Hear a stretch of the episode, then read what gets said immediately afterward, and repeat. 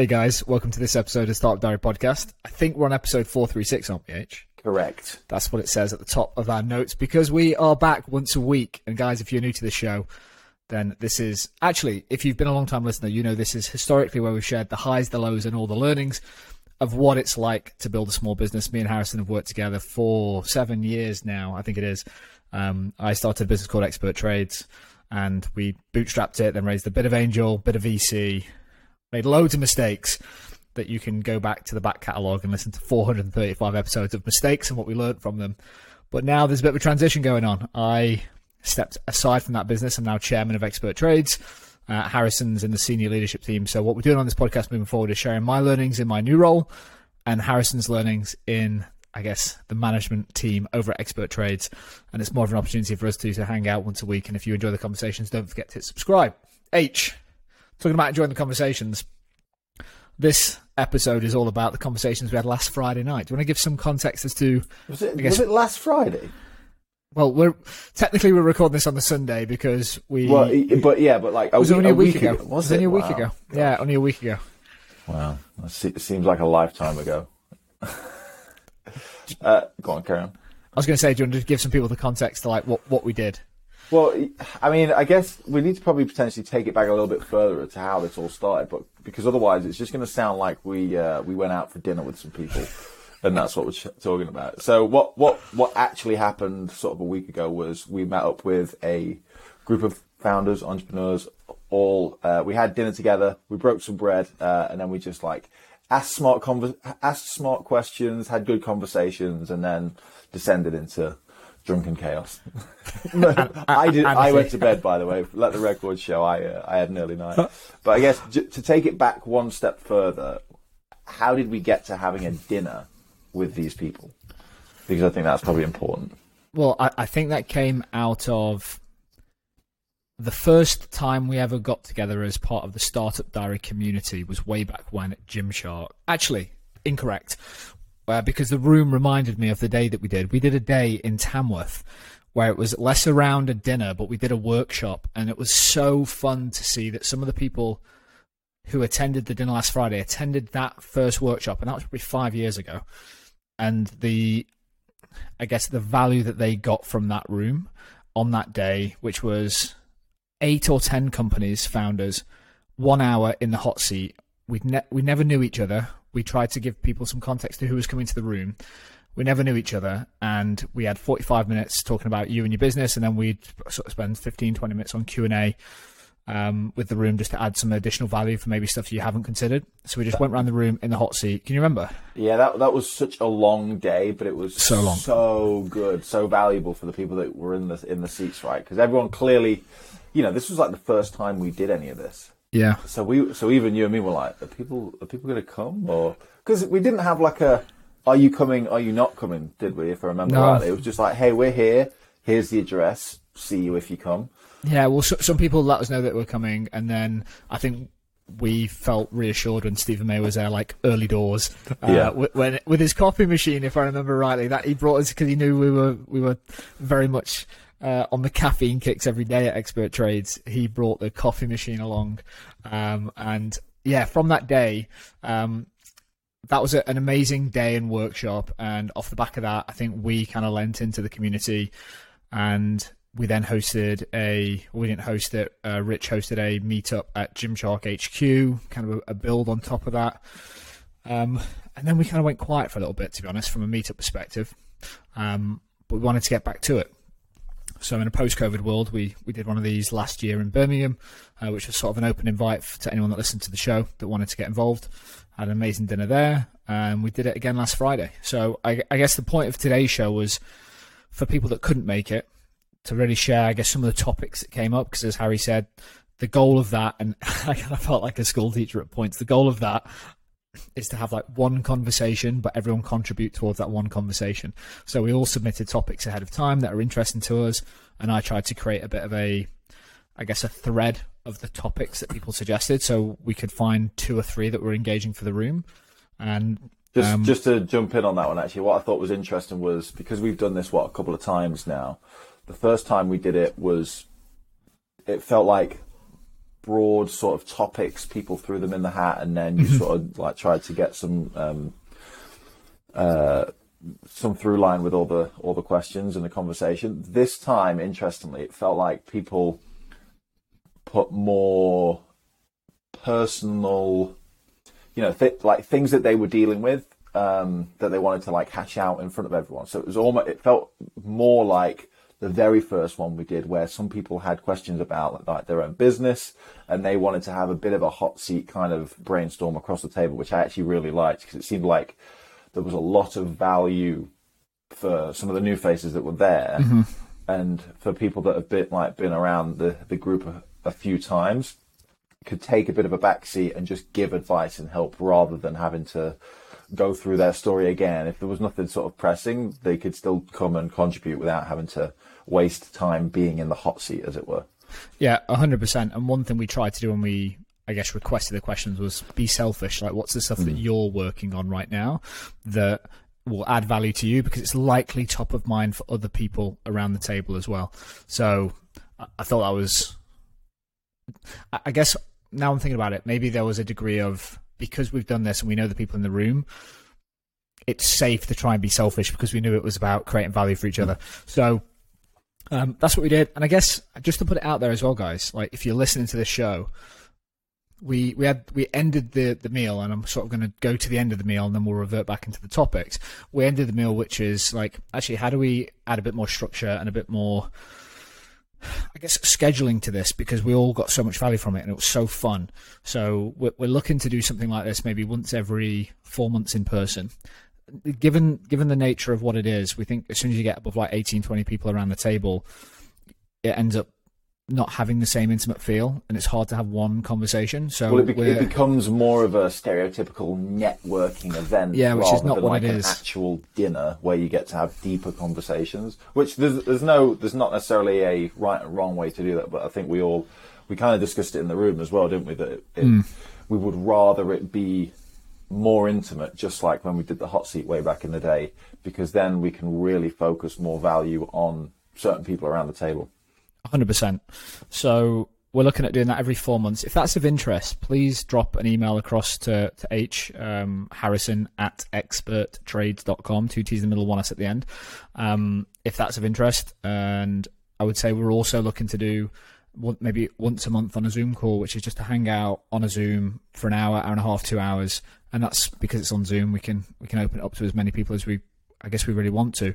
If that's of interest, again, just send an email in rather than just sending an email in saying you want to participate, really give us some context to who you are, what you do, kind of put in the effort because what we want to be able to do is make sure that we, I guess, the quality of that group is only ever as good as the the the the, the lowest candidate. And what i mean is not in terms of your ability it's your, your level of contribution.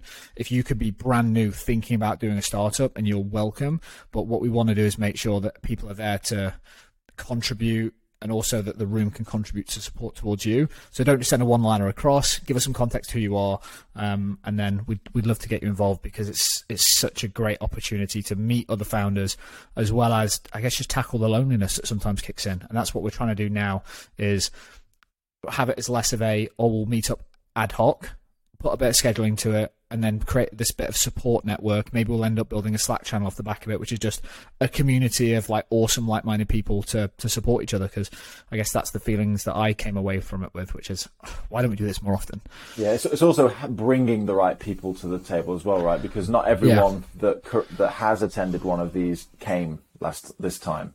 So, mm-hmm. uh, and that's kind of going to be probably the case moving forward. That there's always going to be more people that are technically invited or on the list that won't always go for whether it's like availability, but also whether it's relevant, right? If if some if someone's like, well, I could kind of make it, but it feels like the people that are going to get the value is not from me right now. I'm just going to step back from this one. I think that's that's something we'll learn and adapt with over time. But I think yeah, there's definitely a matchmaking, isn't there? Which is like, actually, yeah. we might have 50 people that want to come to this 20 person dinner. And it's like, hey guys, the topics we want to talk about are going to be, we don't know, like TikTok or D2C or uh, hiring, hiring and firing. Like we're going to put some topics to it. If this is relevant, whether you can add loads of value from experience or you're going through this challenge, put your name down.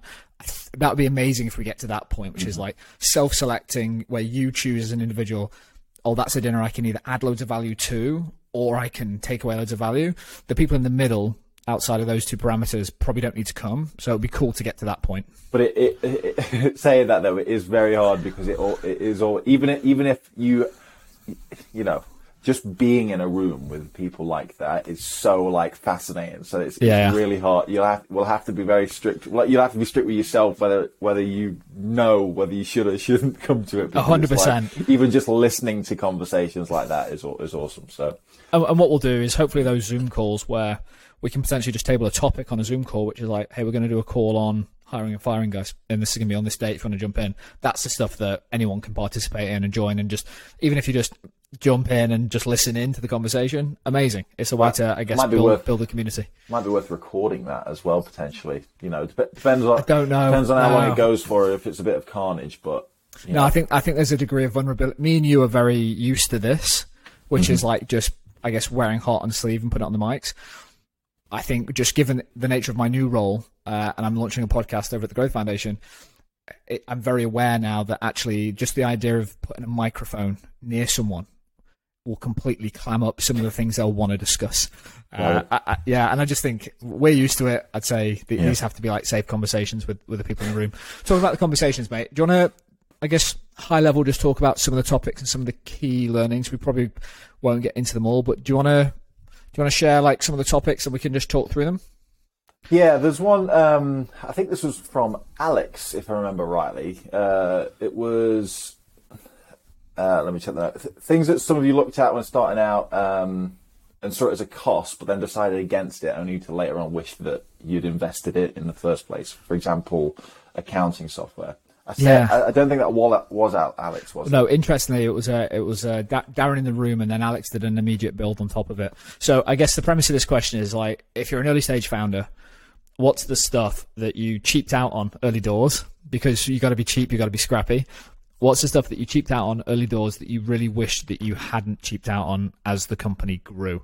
And there was a a couple of things which were like very tactical, which I think came out of it um, specifically around, like you said, the accountancy software, and just having that's less around the software, but it's like just more of like spending the time to have your books in order and knowing your numbers.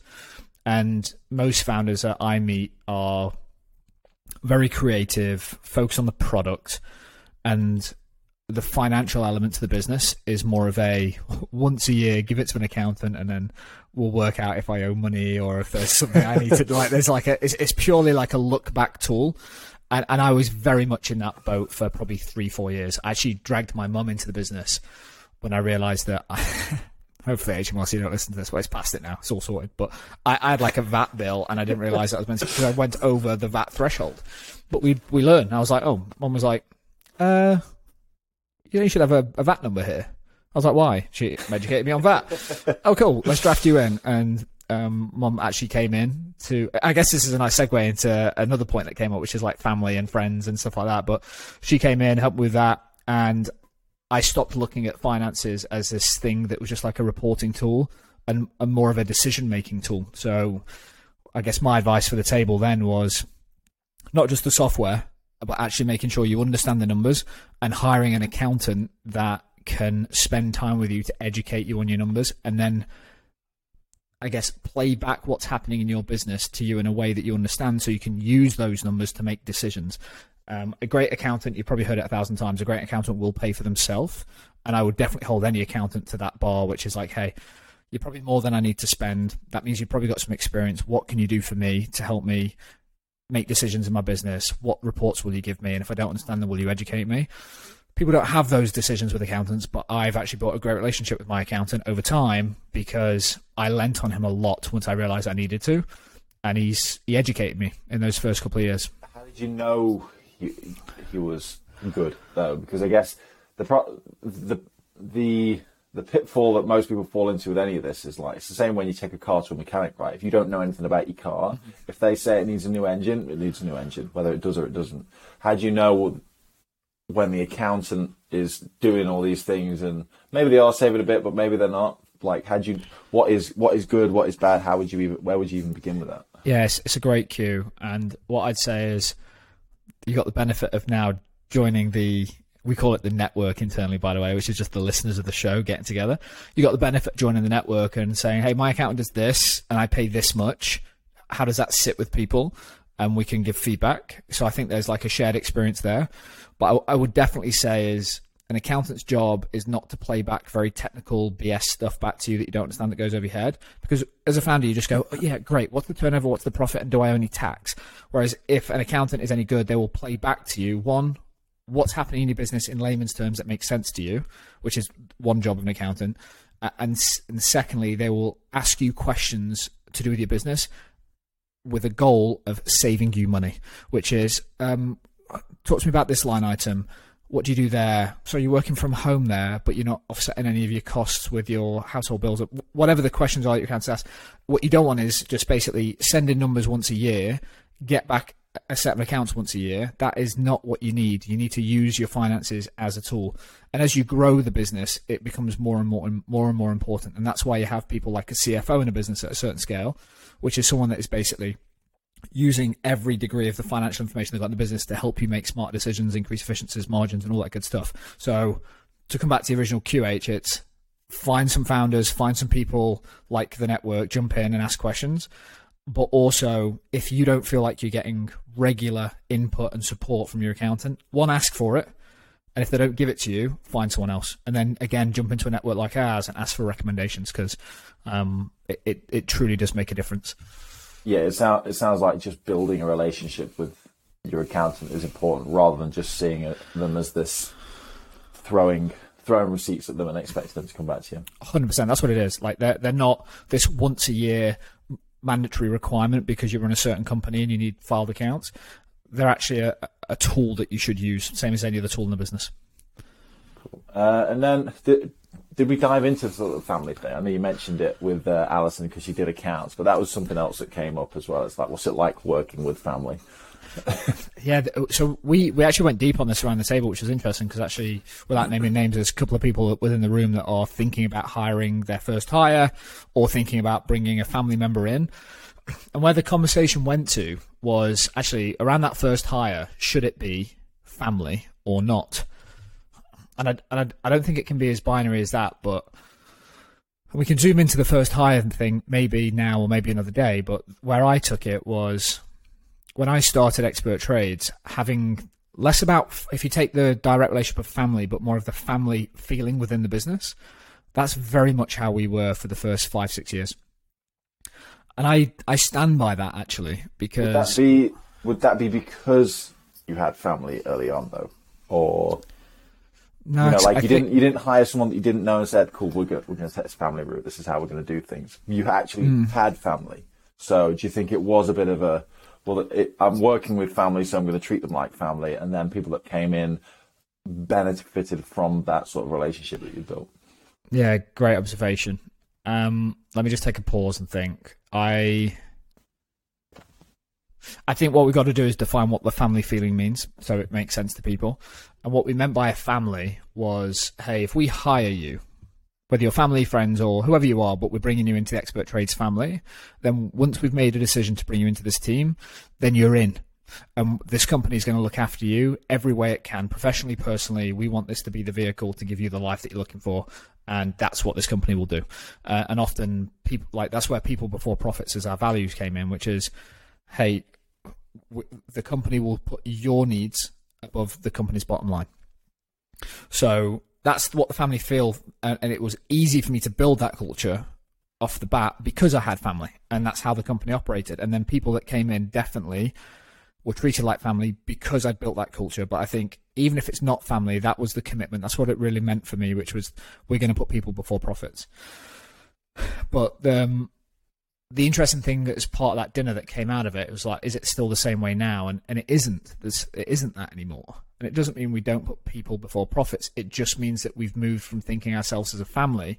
Because during that time as a family, what you need, the same way that a family operates, is whatever's needed, you just roll your sleeves up and you do it for family. And that's what it was for us very early doors, probably for maybe for too long, to be honest with you.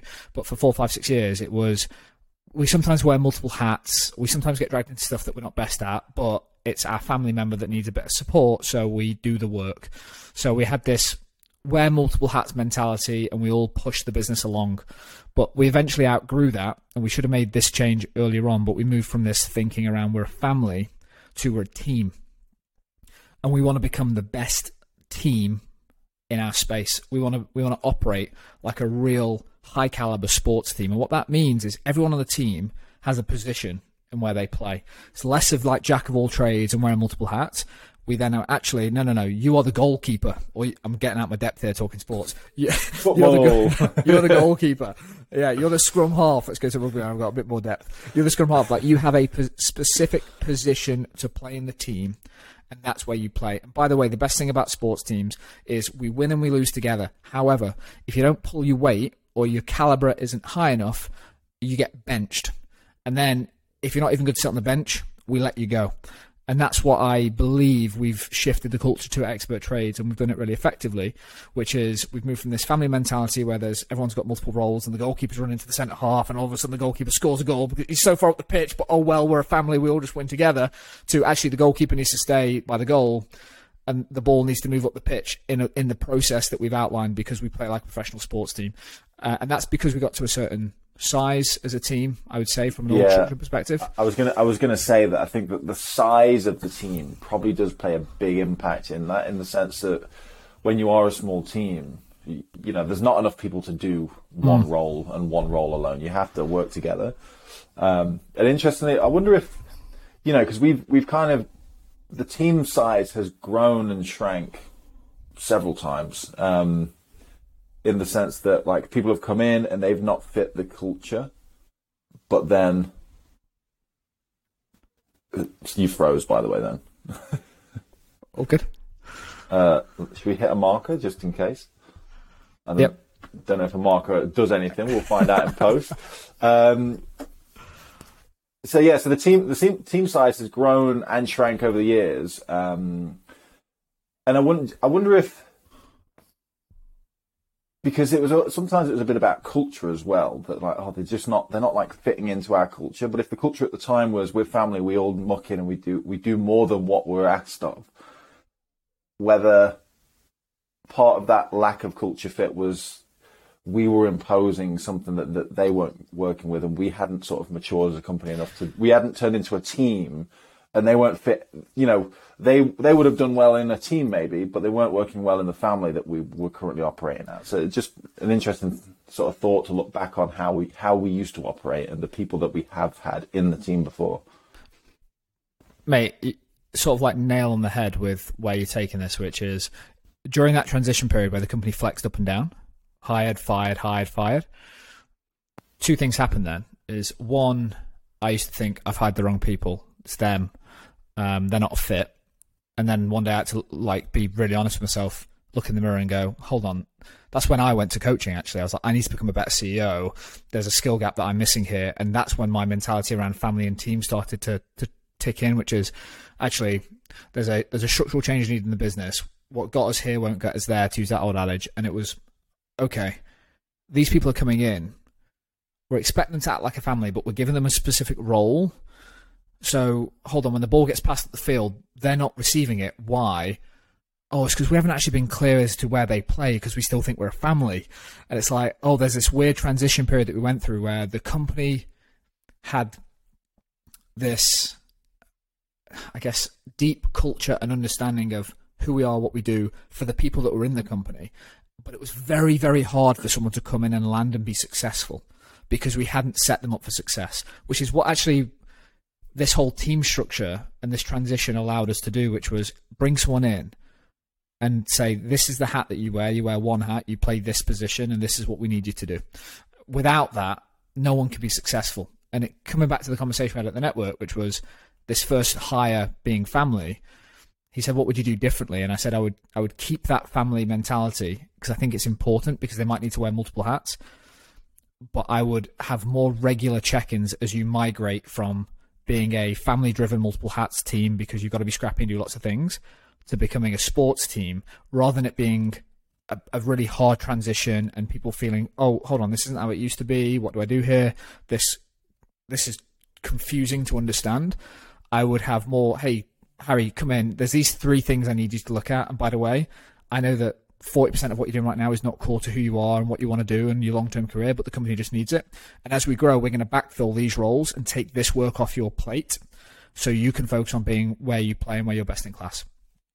I wish I was, uh, I wish I could have understood that's the conversation I should have been having four, five, six years ago compared to people coming in and saying, I really like this bit, but I'm asked to do this, this, and this, and I hate it. And it creating this, I guess, this like hard laborious feeling in the company when you're doing stuff that you're not being asked that isn't core to your job. So, just to, I guess, rewind slightly, the the learning there was wear multiple hats is fine when you're scrappy, but let people understand that they are wearing multiple hats and that's not the long term plan. And here's the vision. Here's what the org chart will look like in a year, two, three, four years as we grow the company. And we need everyone to muck in to build the sports team. And when the sports team's in play, we'll all have complete clarity on one, how we got there, and two, where we're going. That's, I guess, where I'd want to take it now. Yeah, like the the, the, the clarity and the the structure that it brings in when people actually know their roles and know what they focus on and what they do and where they, where what they're supposed to be doing from a day to day basis and not having things thrown at them and having to like adapt like as a company, that's where we're at now, and I think that we are we are definitely operating on a completely different level.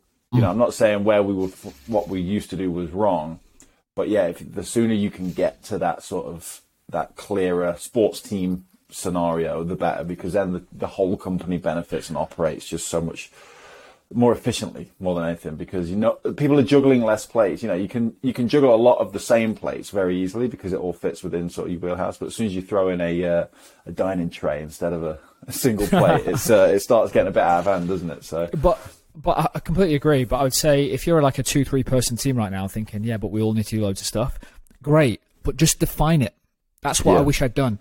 Just go, all right, cool, here's the 10 things that this company needs to do. Here's 10 functions, but there's only three of us. That means that you, Harry, are wearing these three hats. That's fine. When we hit this level in the business, we're going to hire this person, and that hat is going to get taken off you. And I know this is maybe some heavy work and forward planning, but I'd even write the, the job descriptions of what the company needs to do and what it looks like and go, all right, Harry, turns out what you're doing is you're a creative, you're a office package support exec. and now and then I'm going to draft you into sales as well. Uh, but by the way, we're going to really just lean on the creative side of what you do. And over time, we're either going to pull those services away from you or we're just going to kill the product because it's not that's what we ended up doing uh, but that's they're the hats that you wore for for a period but now you're chief creative officer and all you do now is build your creative team out and wow clients i wish i'd allow and by the way, um, we might need to wrap this up shortly and do other topics another day, but the only this is interesting the only reason that you gave me such permission is because we have the relationship me and you and we have the culture which is h just trust me we're going to get here. I just need this i just need help here here and here right now. That's because we built that relationship early doors. Even with the the early members of the team that was that family culture and it gave permission but I would say I was highly at risk of losing people, even though they believed in the mission, because I didn't give them the clarity and the understanding of where their career goes to. That's my that transition from family to team. You can be a family, but make sure you outline how you're getting to a team as soon as you can so everybody can help you get there. It's not your sole job. Everyone can look in and it will actually engage them and motivate them. Yeah, I mean, I, I was kind of going to say, yeah, I think some of it is down to also the individual as well. But it, you are right in the sense that, like, you know, anyone can only be motivated enough and driven enough for so long. But if there doesn't seem to be any uh, light in the form of opportunity at the end of the tunnel, then people are just not going to grind it out for the next two, three, four, five years, just on the on the assumption that something might happen in the future that they're going to they're going to win with. So yeah, I think I think you're you're right in the sense that as long as long as you make it clear that hey, stick it out for now, but we will event, you know, we will get like that, uh, you know, and, and if it seems like it's never going to get there, then of course hit the eject button and leave. But I think that you probably, at least for me anyway, I, I kind of knew that I was willing to get stuck in and just we'll, we'll just push, push, push, um, and we eventually sort of did get there. But if you if you if you're not getting that vibe that this this guy feels like he's just riding me all the time, he's getting me to do everything. It's not what I want to do, and I'm not being promised anything else at the end of it all. Then yeah, maybe maybe it's something to take a look at and consider. It's a really interesting one, mate, and one that I could probably spend another hour on. Just more so, just reflecting over what's going on in expert trades and some of the changes. And to be honest, maybe I will in my own personal time and try and bring some clearer notes because I, I generally think this will impact every founder, which is like the one, two, three person stage, and then get into like the five to seven, and then up to the fifteen to twenty five. There's like these when you're still a micro business, you hit these different levels there's definitely some key learnings and some pitfalls to avoid. So I'll, I'll try and add some more flavour to that in the near future. I guess H, just one thing, just to speak candidly while we're on the mics. This new software we're using feels challenging because it keeps breaking at points, and I don't know if you're talking and if yeah. you can hear me. So we're probably going to bin this off, irrespective of the the person that recommended it to me, and we'll just go back to the previous one if you're cool with it. Yeah, because you, you froze a few times as well, so it, it, it's really off putting when you're speaking, 100%. and the other person's like, it's just frozen yes. on the screen. so, so what what we'll do, just uh, out of risk of this not coming out as as well as we wanted to from a quality perspective, how about we draw a line under it here, mate? There's a few more topics we want to cover off that came out of the network dinner, mm-hmm. um, but leaving people with that call to action. If you want to get involved, and I would urge people to get involved because there's such an amazing group of founders, entrepreneurs, innovators, disruptors that are part of this community. Get involved and the more, I promise you, the more you put in, the more you will get out. So email Harrison, harrison at experttrades.com, two T's in the middle. One S at the end, baby. um, and while we're here, post some post some questions in. We've got an amazing list of questions now we're going to work through. Um, also, apologies also, if this has been janky because it feels like the conversation stopped and started at points. Yeah, interrupts, doesn't it? Uh, one yeah. th- one thing I was just going to say as well that we're recording this on a Sunday, which is I know we mentioned it at the top of the show, but people were probably panicking because we got one of the emails that came because we got another email this week uh, titled "Don't Stop the Show." Um, and they probably thought, "Oh my god, it was too, I was too late. Too late. Too late. It, did, it, didn't come out on a Friday." So, I guess the goal is always to we'll try. We're putting it in the calendar now, so we'll always try and record on a Friday. But if not, then you know we will try we're committed. and get a session in over the weekend. Yeah, so. we're committed, guys. And I'd say, like for me, this like coming back after a couple of years and doing this, this is more about me and Harrison sharing our experiences together or what we're going through respectively on our own career paths now, but also like bringing in the community. It'd be great to hear more from you guys, do more events together, do more networking together, and, and really just support each other because that's what re- that's what was so special from Friday night, which was there was no egos around the table.